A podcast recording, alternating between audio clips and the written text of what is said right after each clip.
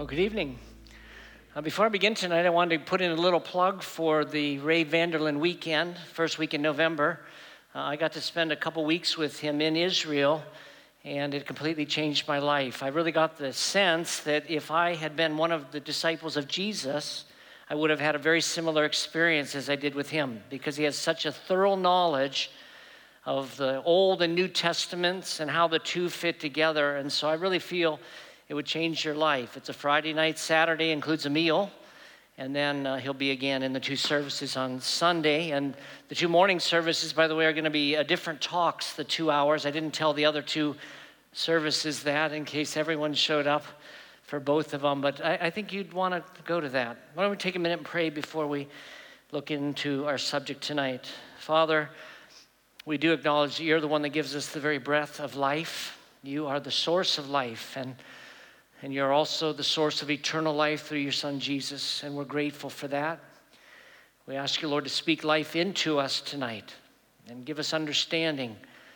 Help us to see your wonderful and amazing plan for our lives.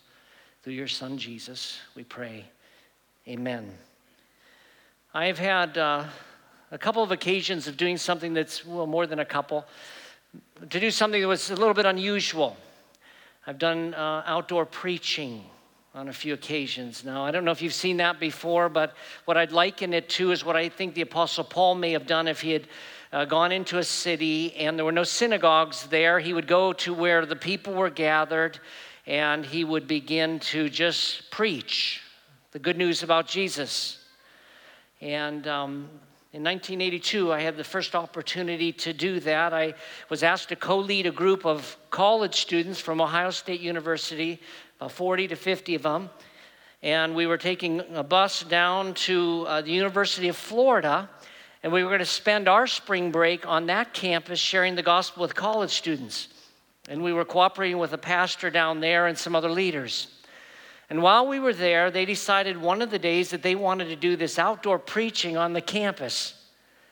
And so we showed up at the University of Florida campus. Of course, the Gators need Jesus. And um, we kind of gathered around, and then one by one, different ones spoke. You know, a couple of the pastors, some of the other leaders in the church. I'd never done it before, but as I was standing there in this crowd, I thought, I bet you they're going to ask me to do this. And the thought of it just kind of scared me to death. Like, I don't, I've never done this before, but they, they knew I was one of the leaders of the group, a bunch of Ohio State students, and they figured I probably would be willing to do it. And sure enough, after about four or five people had spoken, someone came up to me and said, Do you mind going next? Now, I think the honest answer is yes. I would mind, but I said, I'm, willing because as I thought about it and while others were speaking and I watched what they were doing, I realized I could do really a verbal version of the little gospel track called The Four Spiritual Laws. I could just talk about how God loves us and has a plan for our lives and how God sent His Son to be our Savior. And if we put our trust in Him, we'd have eternal life. And so I figured I could kind of expand that a little bit and I'd do the best I could. And so it was my turn. And and by now, I don't remember how many college students there were, but we had brought a group of 40 or 50. And then the preaching had drawn students. And so it was a huge crowd, and they were all in a big circle. And I began to speak. And almost as soon as I began, a guy appeared completely opposite of the circle from me, and he stood out. He was massive. He was a guy with his shirt off. He looked like one big muscle. He wasn't particularly tall, but he was scary looking.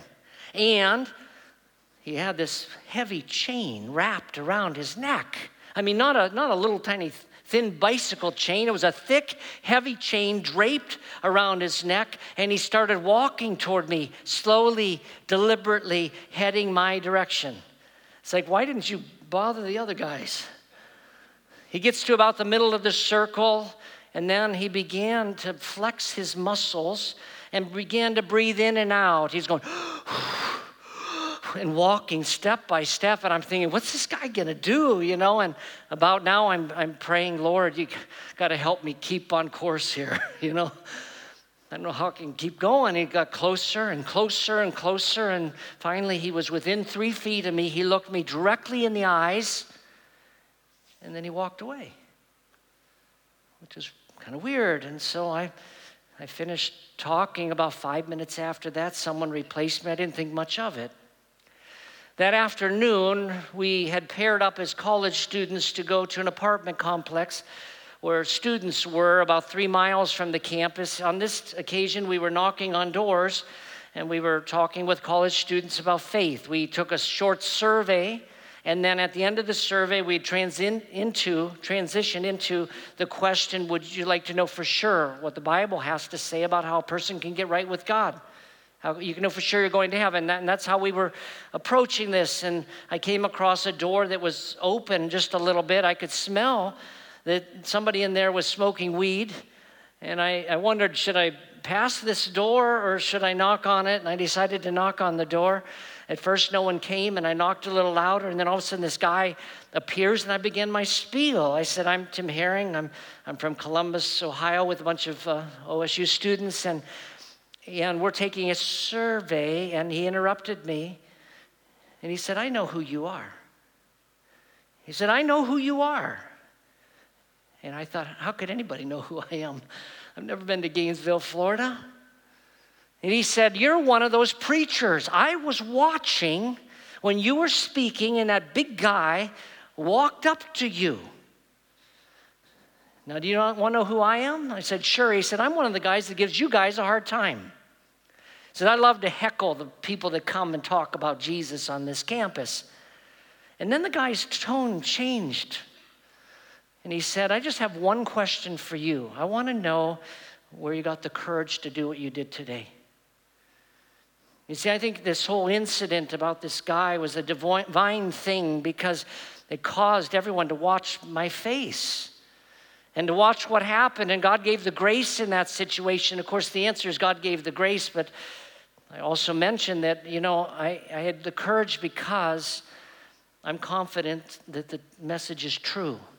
The only reason someone would preach on a campus like that is either that they're crazy, which could be possible, or they're so sure what they're talking about is the truth. And I said, for me, it's the latter. And then I began to talk with him a little bit, found out he was Jewish. And as soon as I found out, I began to talk with him about the Old Testament sacrificial system. I said, Let me ask you, are you familiar with your own background, the Old Testament, how they used to sacrifice animals? He said, Yeah. I said, Well, I want to ask you a question. Why on earth did God require the Israelites to kill an animal, to shed that beautiful, innocent blood? It seems a little cruel. Why did God make them do it? What about that helps? And he said, I, I don't know. I guess I've never thought about, about that before. And then I said, Do you mind if I tell you from a Christian perspective? He said, Sure, go ahead. And I said, When Jesus began his public ministry, John the Baptist, a prophet, the first thing John said was, Behold, the Lamb of God who takes away the sin of the world. I said, How back in the book of Genesis, you know, when God told Adam and Eve, The day you eat from that, that tree, you will die spiritually, physically, even eternally. You'll die. But God cared about people too much. And so immediately you find in Genesis this sacrificial system.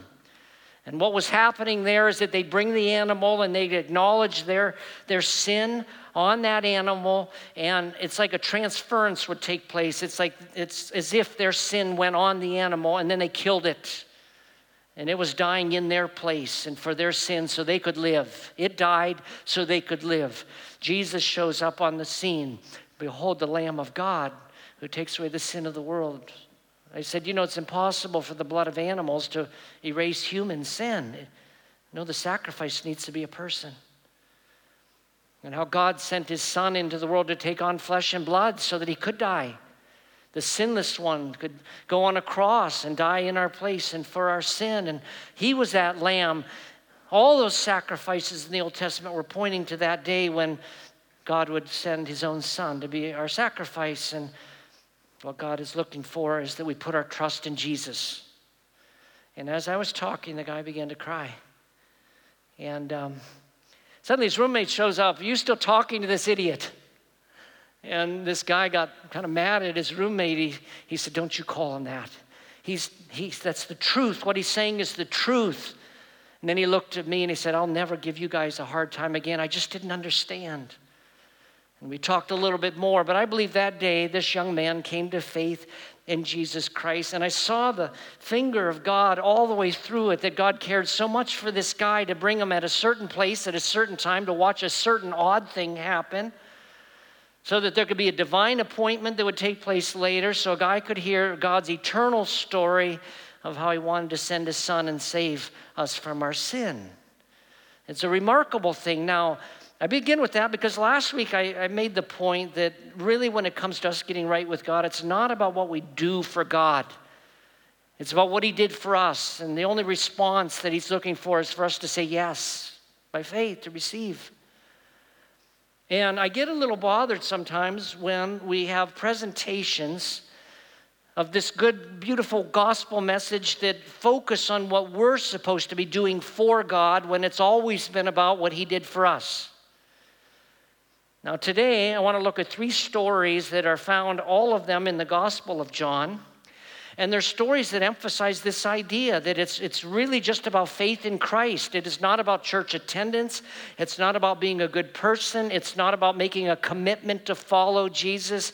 It's not about baptism or any other religious symbol. It is simply about accepting God's payment on our behalf for the forgiveness of our sins. And these three stories all illustrate that. We won't spend much time on any of them, except I do want to mention that these three stories all have some of the same elements. All of them will identify that the problem that we're addressing tonight is sin. It's our sinfulness, our waywardness that has put a gap between us and our Creator. That's the problem we're trying to, to solve. Second, all of them will point out to some degree the identity of Jesus and what he came to do. And third, all of these stories will make the point that the way in which you receive this forgiveness of sin is simply faith. It's simply trust in Jesus Christ and nothing else. The first story I want to look at is the one I've already alluded to, where Jesus is the Lamb of God.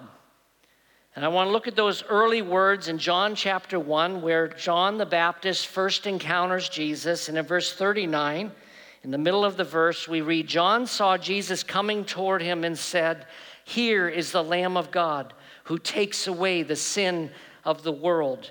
This is the one I told you about. After me comes a man who has surpassed me because he existed before me. Now let's stop. What is the problem that's being addressed here? Well, it, he calls him the Lamb of God who what? Takes away the sin of the world. The only way anyone will get to heaven is if their sin is taken away. If you go to heaven with a trace of your sin still on you, you you're disqualified. Heaven's a perfect place. And so we need someone that's going to take away our sin, and that's what it said about Jesus. Behold, the one who takes away our sin. And so that's the problem we're addressing. What about the identity of this person, Jesus? Well, the words of John were kind of interesting. John said that, that he was greater than he was. Jesus was greater than John because he existed before John. Now, if a casual reading of that, you might not notice anything about it, except if you know the history, you know that John was born before Jesus. John the Baptist was born about six months before Jesus was. So, who came first? John did. Second was Jesus, but John looks at Jesus and says, He's greater than me because he came before me. Well, how could Jesus have come before if he came after? Well, he's God.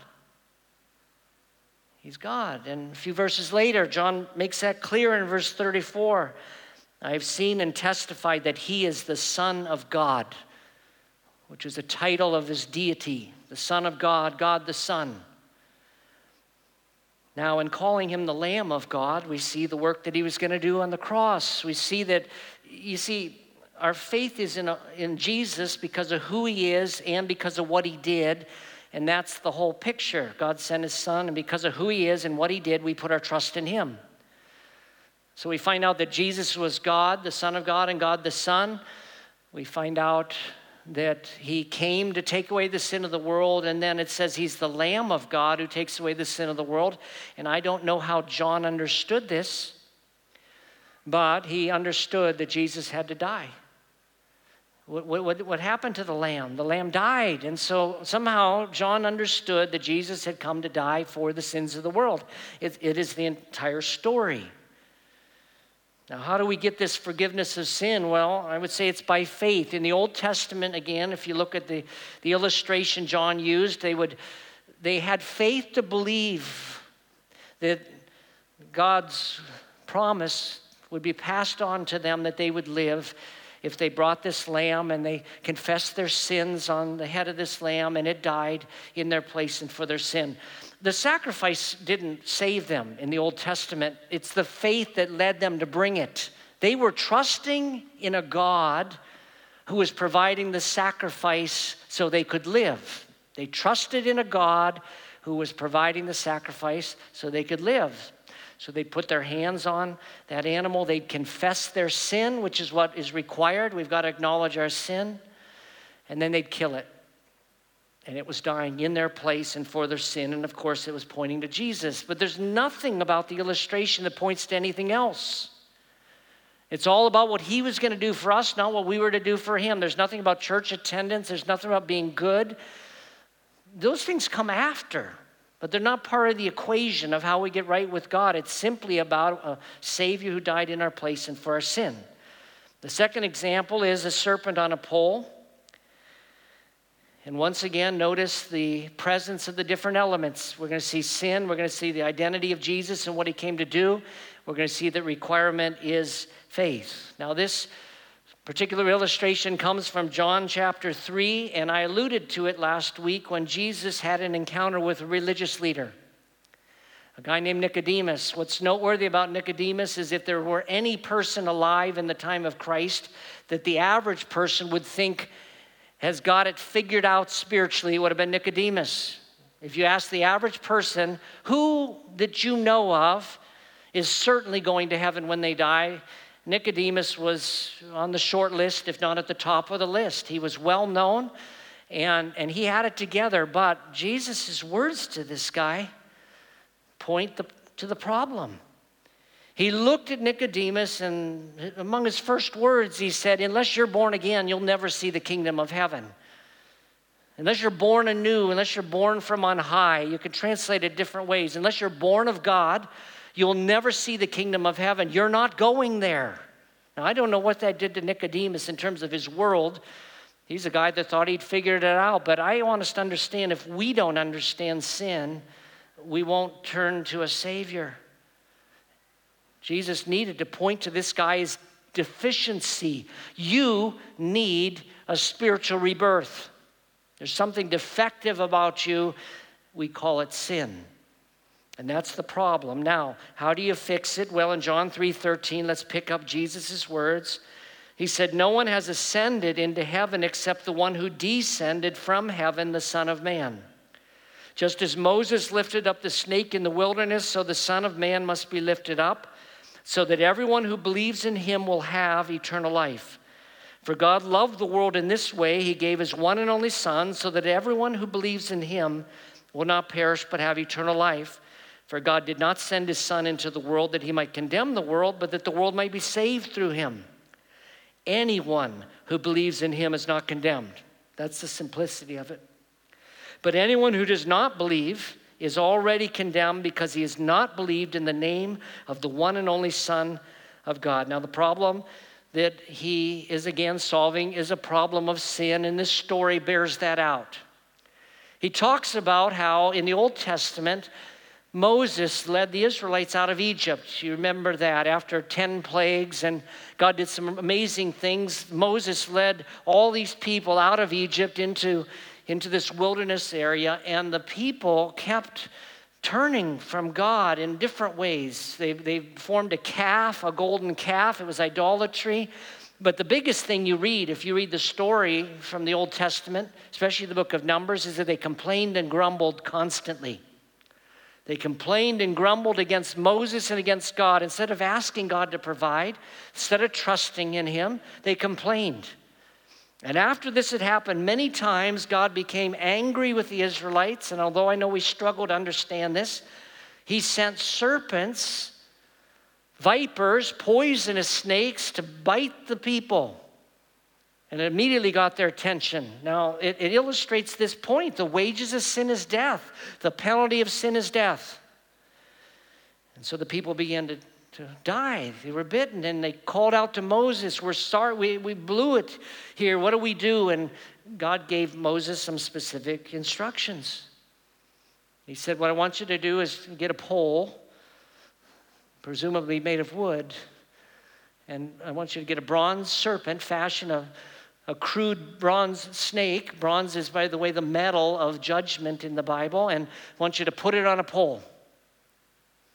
And then if anyone's bitten, they just have to look at the pole. Now that's the illustration. Just as Moses lifted up the son of, or Moses lifted up the serpent, so the Son of Man shall be lifted up. I'm just at the point in this story making the point that it's about sin. It was addressing a problem of sin for the Israelites, and Jesus is pointing to Nicodemus' own sin through the illustration. What does Jesus say about himself to Nicodemus? Well, let's look at verse 13 again. He said, No one has ascended into heaven except the one who descended from heaven, the Son of Man.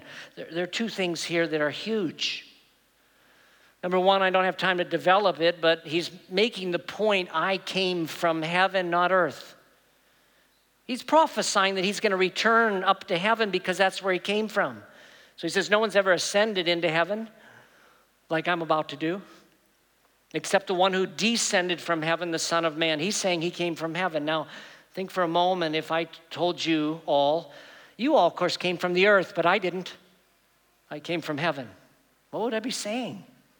I don't know what Nicodemus did with this, but he's claiming to be God before this religious leader. But then he called himself the Son of Man. And that was a title for the Messiah in the Old Testament. It's a title that every Jewish person was familiar with.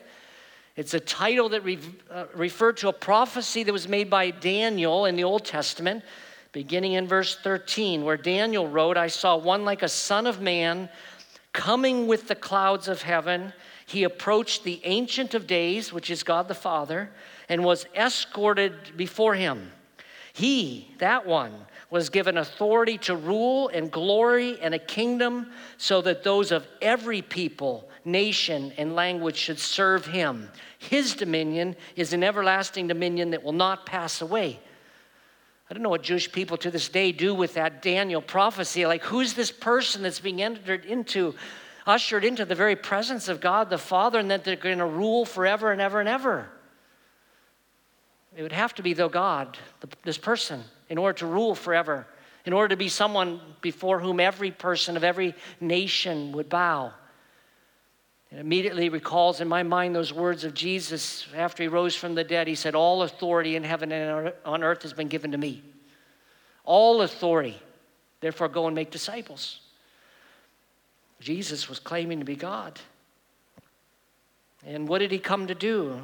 Well, again, the the example, the example was just as the serpent was put up on a pole, so the Son of Man will be put up on a pole. He was prophesying the fact that he was going to die, hang on a tree. Now, Nicodemus didn't get it when he said it, but I, I'm sure that the moment he saw Jesus hanging on the tree, he said, That's what Jesus was talking about.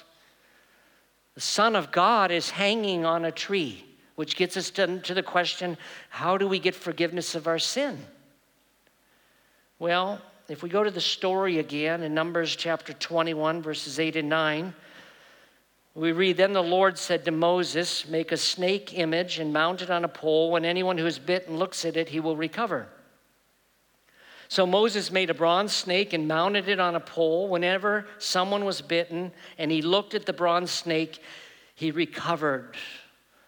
What did they have to do to receive forgiveness from their sin in this story? How did they get healed? All they did was looked. God didn't say, Well, I want you to promise not to grumble anymore. I want you to make a new commitment to me. I want to make sure you go to the tabernacle every week, you need to be baptized, or anything else. All they did was looked and they were healed. Now, I'm suggesting here today that we get right with God just by faith, looking at the one and to the one who hung in our place, the Son of God who died in our place and for our sin. And of course, John was explicit about it here. Because as soon as he said the Son of Man's going to hang on the tree, the next verse is the most famous verse in the Bible. For God so loved the world, he gave his one and only Son that whoever believes in him will not perish but have eternal life. It's the whole story. Whoever looks to him by faith, like they did in the Old Testament, would experience forgiveness of sin. Third illustration is found in the very next chapter it's living water.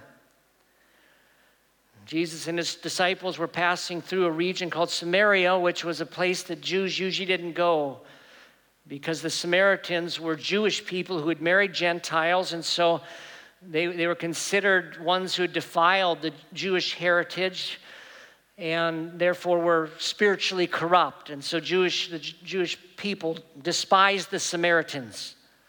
But Jesus had in mind an encounter with these people and he cared about them. At a certain point, he and his disciples, though, were walking through and they came across a well. It wasn't just any well, it was Jacob's well. A, a well that had been dug by the patriarch Jacob. It was a very significant well. And from that place, Jesus sent his disciples into one of the towns called Sychar to go get some food, and Jesus was alone when this encounter takes place, beginning in verse 7. A woman of Samaria came to draw water. Give me a drink, Jesus said to her, for his disciples had gone into town to buy food.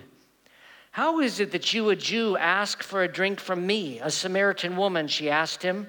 For Jews do not associate with Samaritans. Dr.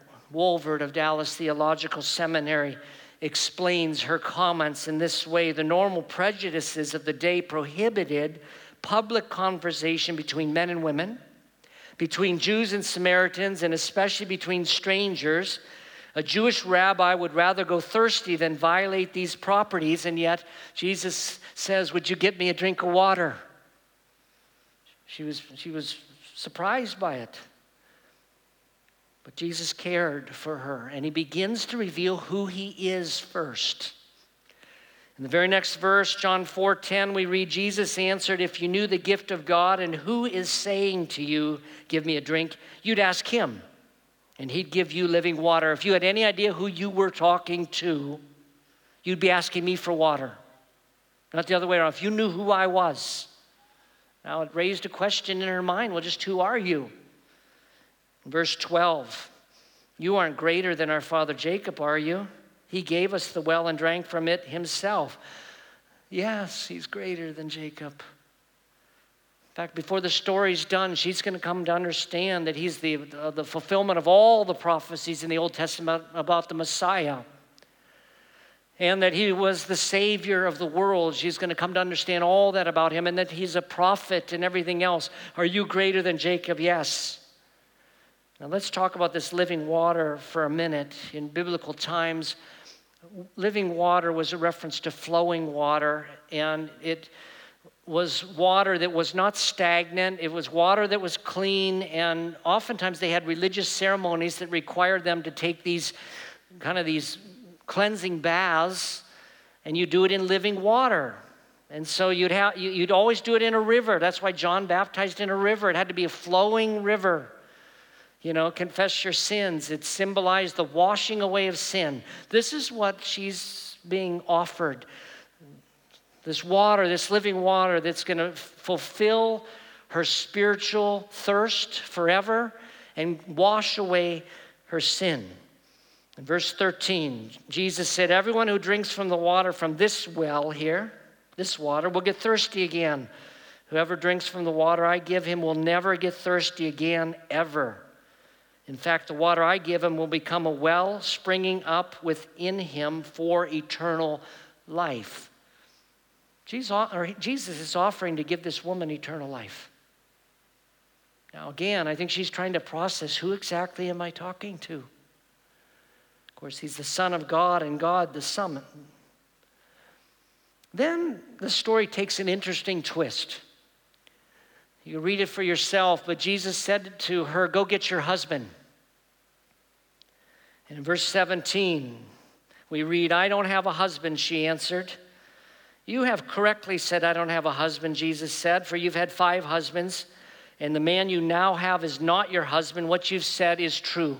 I want to ask you the question why on earth did Jesus bring up such a painful subject at this point? They were having such a nice conversation. I want to give you living water. Go get your husband. Oh, I don't have a husband. You're right about that. You've had five. And the guy you're living with now is not your husband. One of my sources indicates that the Greek construction, the way Jesus spoke of this with her, indicated that the guy she was living with now was not only an illicit relationship in and of itself, but he was a married man. She was committing adultery. Why bring it up? But once again, I don't think we'll ever seek a Savior if we don't see ourselves as sinful. Just like with Nicodemus, you must be born again or you'll never see the kingdom of heaven. Jesus needed to point to this woman's situation. We don't know about the brokenness of her life, I don't know all of her circumstances. Many have suggested, by the way, she came during the, the lunch hour, the noon hour, because that's when no one else would be there, that she was so ashamed. But Jesus did not come to make her ashamed, Jesus didn't come to embarrass her. He just understood that if I don't get to the heart of the matter, that you have a spiritual need, you can't experience spiritual cleansing. So he pointed to the sin. They talked a little bit more. And then the woman ran into town and she told the neighbors and other people, uh, Come meet someone who told me all about my life. And, and then they responded. And in their response, we see the response that God wants of us. Look with me at um, verse 39. It says, Now many Samaritans from that town, what? Believed in him because of what the woman said. That was the response. You put your trust in him, you can believe him. Skipping to verse 42. And they told the woman, We no longer believe because of what you said, for we have heard for ourselves and know that this really is the Savior of the world. Now, there's probably more that was said and done here to arrive at that conclusion. But once again, we see that the response that God is looking for is faith or belief. That this encounter was to point out the identity of Jesus and, and then to help them understand that He's able to give eternal life and that He's the Savior of the world. And the response that God is looking for is faith. Now, we've looked at three illustrations a spotless lamb that came down from heaven that's going to die in our place and for our sin. We acknowledge our sin, and it dies in our place and for our sin. By faith, we place our hands, by faith, on Jesus, the, the Lamb who died for us. By faith, we acknowledge I've sinned, and we trust his death to count for us. He died so you can live the story of a serpent on a pole. Jesus hung on a cross so that whoever just looks at him by faith, who's been stung by the wages of sin, which is all of us, you just look upon the pole and they're healed. It's as simple as that. No other requirements. And third, Jesus is the eternal life giving water that washes away our sin, the Savior of the world, the one who came from on high, and faith is again the requirement. Now, I wanted to talk about this whole series because I feel like so many want to add so many things to the simplicity of the message. This is again about what God did for us, not what we do for Him. It's not about, again, making a commitment to follow Him because you won't do it perfectly. You know, it's not about promises to God. It's, it's not about church or being a good person because even though we can appear good, we all know we're bad too. We sin all the time. In fact, I think the reason people have trouble with accepting even the simplicity of this message is that they don't realize how sinful they were and are, if, if people saw that we sin in our thoughts and our words and our deeds constantly, we would abandon all effort to think that somehow we could get right with God through our own effort. It's, it's hopeless. I want to close with an illustration that, that kind of shows what I, I don't know, it's the picture of the whole thing. If the question is, how do sinful people bridge the gap between themselves and a holy God? How do, how do we get righteous enough to stand in the presence of a holy God? A lot of people think you do it in a similar way that someone might think in terms of swimming the ocean. Imagine that swimming across the ocean is a picture of people trying to get right with God through their own effort. Well, the problem is that the ocean's kind of far away. A lousy swimmer would drown right away. An excellent swimmer might get 50 miles. 100 miles, 200 miles. I don't know how far someone can swim. But you'll both drown because God is holy and we're not, and the gap is too wide. We can't do it. So imagine for a moment a boat comes along, a, a ship, it'd have to be a, a major ship in an ocean. What would you do? Well, come on board. It's your only salvation. Here's the boat, jump in. But what we do illustrating in this story anyway, what we tend to do is say, no, no, I'll hold on to the boat, but I'm going to flap over here too. I'm going to help. I'm going to do my, I'm going to contribute to my own salvation. You know what happened if you did that? You die. You die. It's not a combination effort. Just get in the boat. Just get in the boat. And yet, we, we in our pride, think, well, I'm, I'm going to do it. You know, I want to earn it, I want to merit favor with God. It is called a gift, and it's received only through faith. And I just want us all to understand that. So, some of you tonight, again, maybe need to put your trust in Jesus and say, I get it. I, I, I do need a Savior. I know I sin. And today I put my trust in Jesus who died and rose again for me. Uh, for the rest of us, I just want us to have greater and greater clarity in terms of what it's about. It's about what our Savior did for us. And this produces a love for Jesus when we realize what He did for us, we love Jesus, and then that's the thing. Plus, the Spirit of God in us that begins to change us. Then we do commit ourselves to Him. We do follow Him. We do love Him. We, we, but it's, it's comes as a result of this faith, and it's not a condition of our eternal salvation. Let's close in prayer. Father, thanks for the illustrations you've given us. Thank you for loving us so much to send your Son.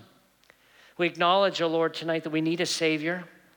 All of us have sinned. We all fall short of your glorious standard of right and wrong.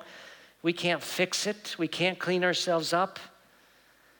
But you love the world so much that you sent your son Jesus into this world to take on flesh and blood so that he could become that sacrifice for us, the one nailed to the pole, the Lamb of God who takes away the sin of the world.